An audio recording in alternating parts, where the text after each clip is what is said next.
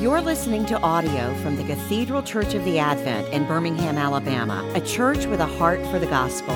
Find out more at adventbirmingham.org.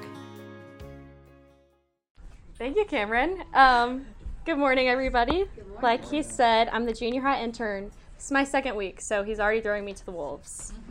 Uh, wants to see if I can handle it, but I want to learn to swim in deep water. exactly.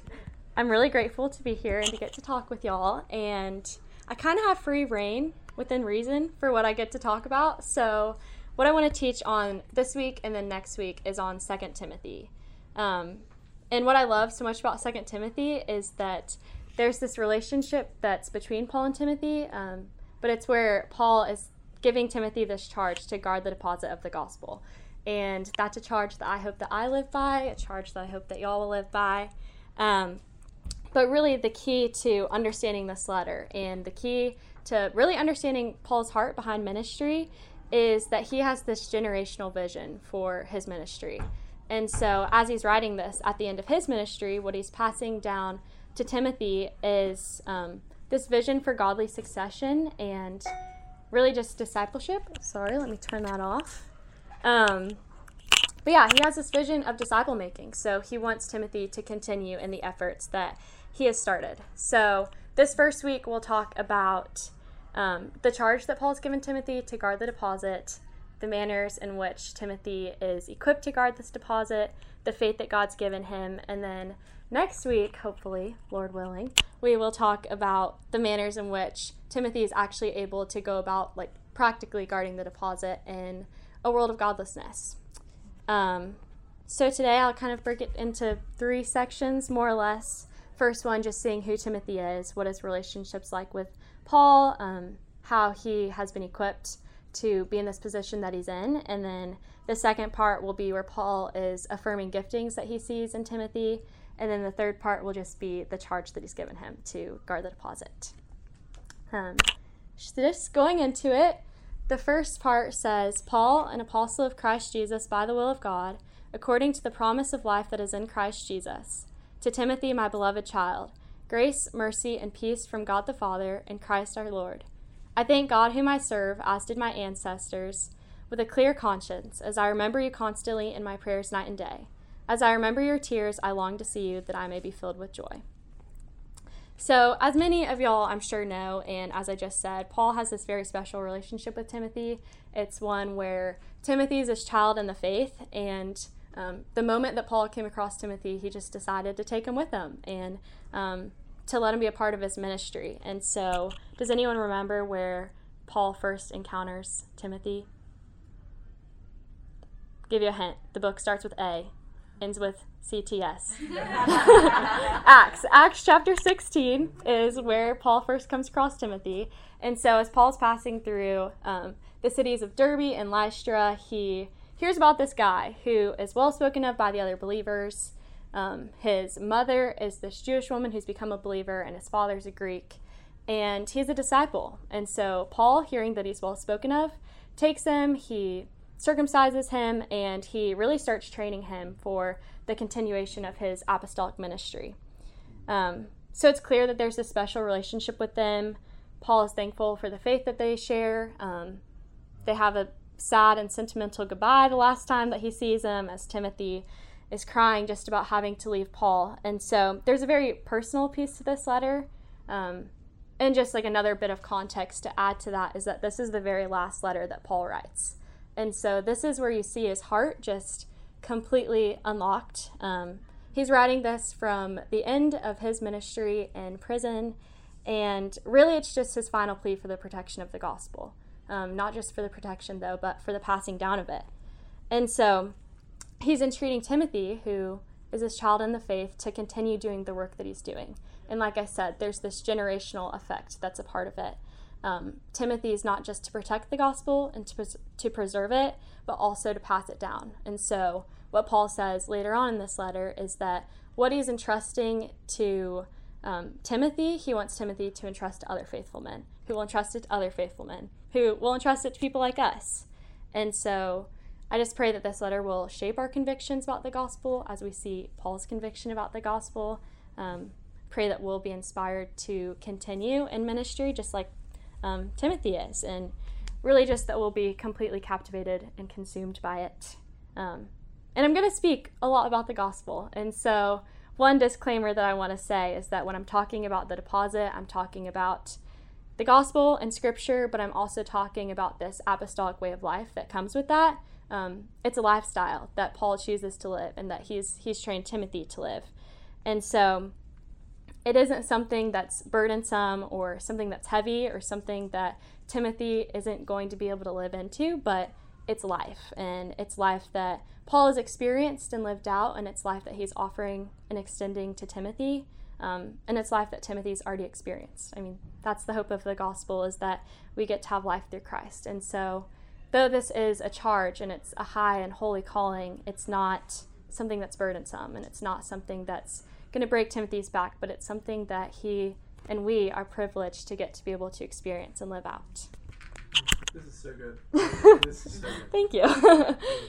and real quick, I think it's fascinating you brought up the point that Timothy went with Paul as soon as he met him. Yeah. He was one of those, hey, I'm going to show you how to do this, and it's talking exactly about what you're talking about. It's Yeah. Living out the gospel. Mm-hmm. Paul was showing him what it looked like to do that. which is Yeah. cool. Um, Well, thank you guys. um, so, moving on to verse 5, Paul says that he's reminded of Timothy's sincere faith. This is a faith that first dwelt in his grandmother Lois, and then his mother Eunice, and now he sure dwells in Timothy as well. Um, so, Paul is reminding Timothy here that he's already experienced the blessing of what Paul wants him to pass down. Hey, guys, welcome in. Um, yeah, Timothy has already experienced this. Timothy has this spiritual heritage and this generational faith. Um, and I love this because this is something that I see in the Advent is that there's so much generational faith. People are passing things down to their children, who pass down to their children. And there's like three or four generations of people and families in this place. And so that's something really special. Um, but that's another reason why I chose the book of Second Timothy is because I relate to Timothy and just having experienced the faithfulness of my parents and how they've spurred me on in the gospel. And so um, it is something that I think a lot of us who have grown up in the church can resonate with is that this faith that's in us is something that God has planted deep within us for a purpose. And it's a gift and it's part of what's going to sustain us as we get to guard that deposit. Um, and it also gives us the security, I think.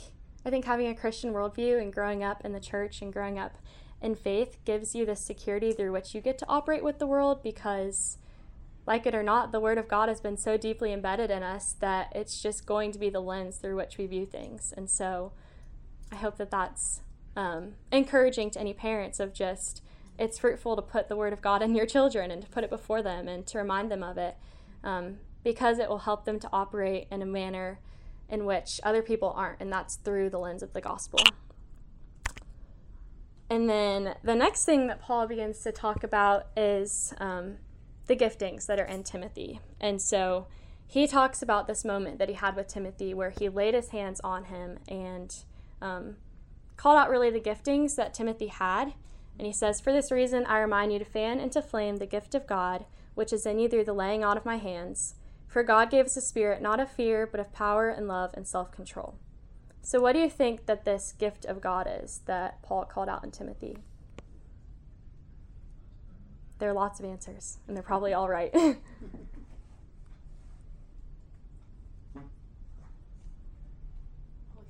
Holy Spirit, yeah, Holy Spirit could be the Word of God. Um, really, I think it's his faith. God has given him a response to the gospel, and it's trust in him. And so, when Paul prays for him, he recognizes that Timothy has this internal gift.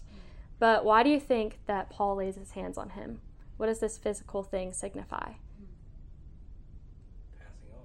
Yeah, the passing on. It's like a physical entrusting of his ministry. It's a sacrament. It's stuff that we see all the time in the church. Um, think about communion and when we get to partake in the physical um, memory of just the passion of Christ and his body and his blood, or baptism when we're identifying with the death and the life of Christ. It's a physical reminder of something that is internal, an internal reality. And so, in this case, the sacrament of laying on of his hands and on Timothy is reminding him that he's passing down something, but that there's also something that Timothy has inside of him. And this is something that we do in the church today. I mean, bishops will put their hands on children as they're being confirmed or adults. Um, or at ordinations, at consecrations, it's something that we continue to do. It's a, a visible sign of being something being passed down. Um, but then there's also this responsibility piece that's in this too, because God call, or Paul calls him to fan the flame of the gift that's in him. So how how is Timothy able to fan the flame of his faith? Spreading. Yeah, spreading the word, preaching the gospel to himself, being what? No, No, you keep going. Verse 8 says, So do not be ashamed of the testimony about our Lord. yeah. So to testify to his faith. Mm-hmm. Yeah. It's the same way that we build up our own faith. It's being around people who encourage us and call things out in us. It's the Holy Spirit. It's sharing the gospel, stepping into that boldness. Um, so there's this responsibility on the part of Timothy to make sure that he fans that flame, but there's also the responsibility of Paul in this and calling out those giftings in him. And so I think we can identify with both Timothy and Paul in this. We have the responsibility to, you know, fan the flames of the faith that's in us, but we also have the responsibility of Paul in the church to call out the giftings of others, which sounds so basic and so easy, but we have to remember that all of these things that Paul is saying, they're all for the building up of the body of Christ.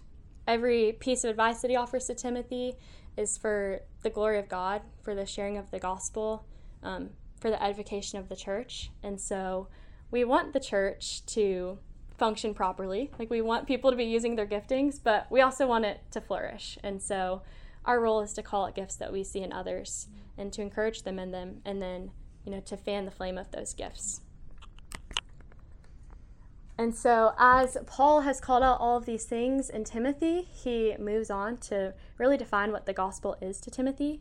He says, Therefore, do not be ashamed of the testimony about our Lord, nor of me as his prisoner, but share in suffering for the gospel by the power of God, who saved us and called us to a holy calling, not because of our works, but because of his own purpose and grace, which he gave us in Christ Jesus before the ages began, and which now has been manifested through the appearing of our Savior Christ Jesus who abolished death and brought life and immortality to light through the gospel, for which I was appointed a preacher, an apostle, and teacher, which is why I suffer as I do.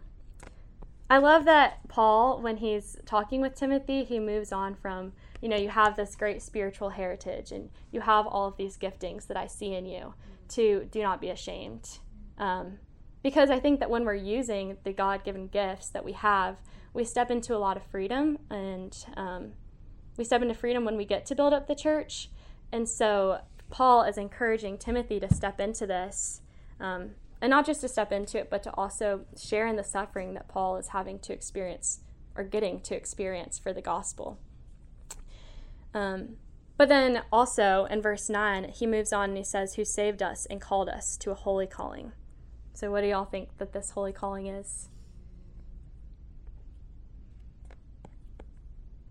to spread the good news. Mm-hmm. Yeah, spreading the good news. Basically, everything that he said up to this point, it's stewardship. It's getting to, you know, continue to proclaim the gospel. And this isn't a calling that just belongs to Timothy, but it's a calling that belongs to each of us. Um, by the grace of the gospel, we get to continue to proclaim because we've been saved and called to a holy calling. There's more for us than just, you know, receiving the word of God, but we also get to spread it. And how do we go about spreading this? What does he say after holy calling? Or just what does he say about the holy calling? It's not our works. Mm-hmm. Yeah, it's not because not because of anything that we've done, but because of God's purpose and grace, mm-hmm. which he gave us in Christ Jesus before the ages began. And so this dates back to before the world was even made, mm-hmm. is that God had designed us or he had this plan for us to be in relationship with him and for us to, to partake and to participate and to lead in that creation with him. Um, and even when humans fell short of that plan and we didn't live into the glory of God, he he still made a way for us to be in relationship with him. He still sustained us. He still pursued his creation after they had fallen short. And so we've seen that from the beginning of time. Um, we see it now in Christ Jesus that God is, you know, uniting and restoring all things in Christ. Um, and this is what Timothy's been familiar with since he was a boy. This is the deposit that he's always had, and he gets to continue to entrust to others. Um, and then I love that Paul goes on to define the gospel in terms of life. He says that he abolished death and brought life and immortality to light through the gospel, um, because this is what Timothy is going to be able to extend to others: is the offer of life, and it's the life that he's experienced through the gospel. It's the life that Paul's experienced. Um, it's the life of Christ, and so Timothy in sharing all of this, needs to be reminded and rooted in the fact that the gospel is what's given him life and it's what's going to be able to save others. So he's extending so much more than just proclamation of empty words, but these are words that contain the power of eternal life. They're words that will save. Um, and so Paul reminds him, you know, through his example, he was appointed a preacher and an apostle and a teacher, so he suffered. Um, but Timothy bears the same gifts as Paul entrusts his ministry to him. So Timothy is going to have to step into that suffering as well. Um, but that's the privilege of being a disciple and being a minister is that um, through suffering for the gospel, you experience the fullness that Christ did in suffering. And so it's a gift and not, not a burden at all. Um, and then finally, Paul moves on to this charge, or that he gives to Timothy, which is the charge that I've said over and over, but it's to guard the deposit. So he says, But I am not ashamed, for I know whom I have believed, and I am convinced that he is able to guard until that day what has been entrusted to me. Follow the pattern of the sound words that you have heard from me, and the faith and love that are in Christ Jesus. By the power of the Holy Spirit who dwells within us, guard the good deposit entrusted to you. And so, you know, taking all of these things into account, taking his spiritual heritage and his giftings and his callings and this appointment to preach and to teach. Um, Timothy's unique calling is the manner in which he's able to guard the deposit. Um, but Paul finishes off the section of this letter with this charge, not to um, that he's not ashamed, but that he's trusting that God is able to guard unto that day what's been entrusted to him. Um, so I lost my place, but um, the way that I think about this deposit, and I think I said this earlier, but that it's twofold. It's that it's scripture and the gospel, but it's also a way of life. Um, and so there's two parts to it, but both of them are governed by the Holy Spirit. um, the first part, though, is scripture. What are some things that the Word of God tells us about His Word? True. It's true, yeah. It's profitable. Yeah. Profitable for instruction. Mm-hmm. Right from. Second Timothy. Yeah. I love it. Scripture, that was well played. Scripture is our starting place. So it's where we see the revelation about God, it's where He teaches us who we are in relation to Him. Um, you know, apart from salvation, it's probably the most beautiful gift that God has given us. It's what empowers our faith, it's what gives us the basis through which we're able to share the gospel with others. And Paul gives him the charge to guard it because, you know, it's bound to come under attack. Um, there will be people who directly oppose the gospel and the word of God, but there's more than that. There's also going to be people who manipulate it um, or who corrupt it, who put their own agenda in it and teach it that way. Or there will be people who use it to harm others. Um, there will be people who are not using the word of God properly or handling it properly, and Timothy is to be on guard against these people, as are we. Um, but the only way that Timothy is able to be on guard against this corruption of the gospel is through being saturated in it himself. And so Paul offers the advice to, to follow the pattern of the sound words that you've heard from me in the faith and love that are in Christ Jesus. Um, Timothy is going to have to commit to studying and you know familiarizing himself with scripture because that's what's going to sustain him and you know strengthen him when his message is opposed. Um, but moving on to the other side of it, the way of life, um, it's this apostolic kind of faith, um, a biblical faith. So, what are some of the characteristics of the way of life of the apostles? I think Paul and Peter and John, how did they live? Suffering. Suffering, yes. They preach the gospel. Yeah. And they and and I love that verse, where he says, "I'm convinced He is able to garner." They Mhm. trusted God with their lives and Mhm. the, the spreading of the gospel. Yeah, definitely. Um, yeah, it's really the apostles' mode of operation was just through the Holy Spirit. They didn't do anything apart from the guidance and the provision of God, and they fully entrusted themselves to the will of God, to the Word of God, which led to some suffering and persecution, but like I said earlier, also leads to fullness. It's the fullness of the gospel of getting to, you know, imitate someone like Paul as he imitates Christ. And so, um, Humility. Humility. Yeah, definitely.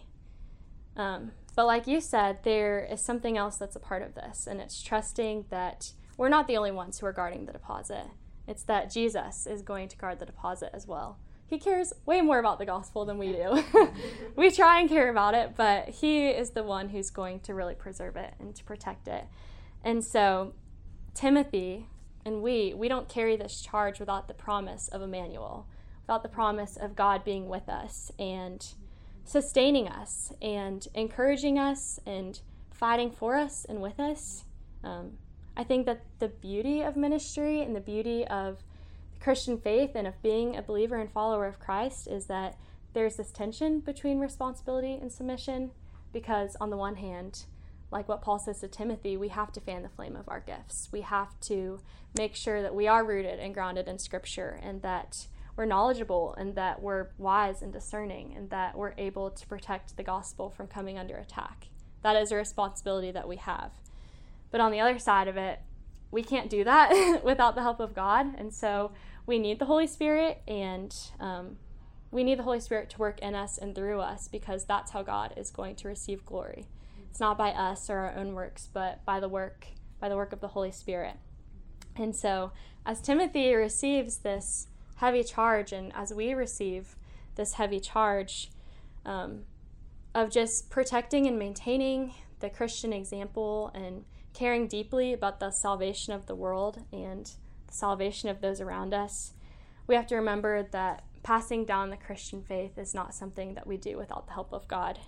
Um, it's an honorable charge, but it's accompanied by grace. And this is what's going to sustain us. This is just, this is the only thing that can sustain us in this. And so, um, I guess what I want to offer to y'all is that we do we do carry this responsibility, and there is an urgency in this world and um, in this generation and with the next generation to be able to extend the hope of the gospel and to you know teach children so that they're knowledgeable and the words that will lead to salvation. We all carry that responsibility. Um, it's not just parents, but it's every every member in the body of Christ has the responsibility to be looking out for the next generation. Um, but this isn't something that we do without grace, and this isn't something that we do without the presence of God and without the blessing of the spirit filled community. Um, so I pray that we'll all carry this charge within us, um, but that we'll know that it's through grace and through the Holy Spirit that we get to protect the gospel. Will you all pray with me?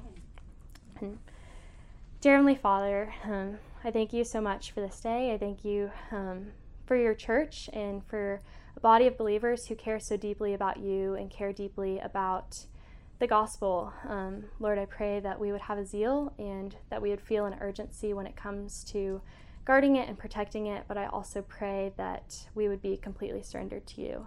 Um, Lord, that we would know our need of you and that we um, would step into the calling to fan the flame of our faith. And um, Lord, I just thank you that you don't call us to these things without yourself. I pray that you would um, just preserve the work that you began in the world. I pray that you would continue to spread the gospel, that would go forth with power, and um, Lord, that we would be willing and active participants in seeing your kingdom being brought about in this world. Pray all of this in Christ's name. Amen.